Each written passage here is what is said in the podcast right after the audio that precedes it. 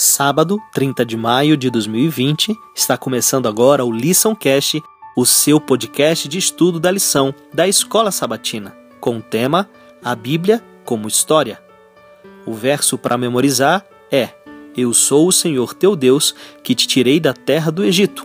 Êxodo 20, verso 2. A Bíblia é constituída na história.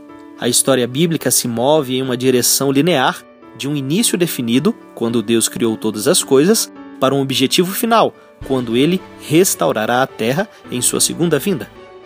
A natureza histórica das Escrituras é uma característica que as distingue dos livros sagrados de outras religiões. A Bíblia admite um Deus que age pessoalmente na história. Ela não tenta provar essa existência. No princípio, Deus falou e a vida foi criada na terra. Gênesis 1, de 1 a 31. Ele chamou Abraão do meio dos caldeus. Ele libertou seu povo da escravidão do Egito. Ele escreve os Dez Mandamentos em tábuas de pedra com o seu próprio dedo. Êxodo 31, 18. Ele enviou profetas e juízos, chamou o povo a viver e compartilhar sua lei divina e o plano da salvação com outras pessoas. Por fim, ele enviou seu filho Jesus ao mundo, dividindo assim a história para todo sempre.